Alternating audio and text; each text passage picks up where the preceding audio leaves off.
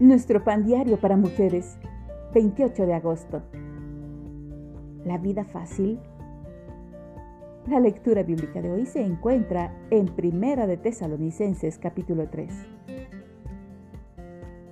Que nadie se inquiete por estas tribulaciones, porque vosotros mismos sabéis que para esto estamos puestos.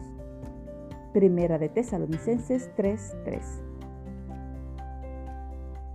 ¿Están los padres esforzándose demasiado para hacer felices a sus hijos? ¿Está eso produciendo el efecto contrario?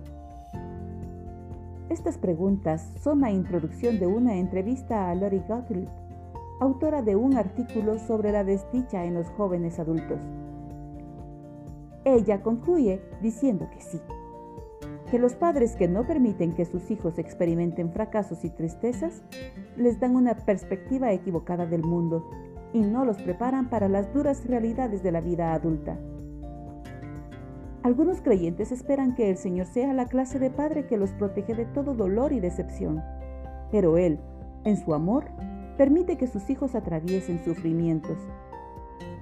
Cuando se empieza con la creencia equivocada de que la vida fácil es lo que nos hace verdaderamente felices, nos agotamos al tratar de poner en práctica ese concepto erróneo.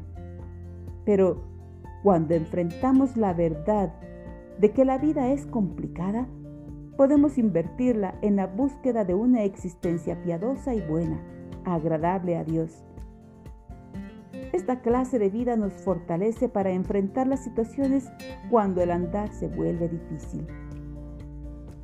La meta de Dios es hacernos santas, no solamente felices. Y si somos santas, es más probable que estemos realmente contentas y satisfechas. Dios mío, gracias por ser tan buen Padre. Una persona satisfecha ha aprendido a aceptar lo amargo y lo dulce.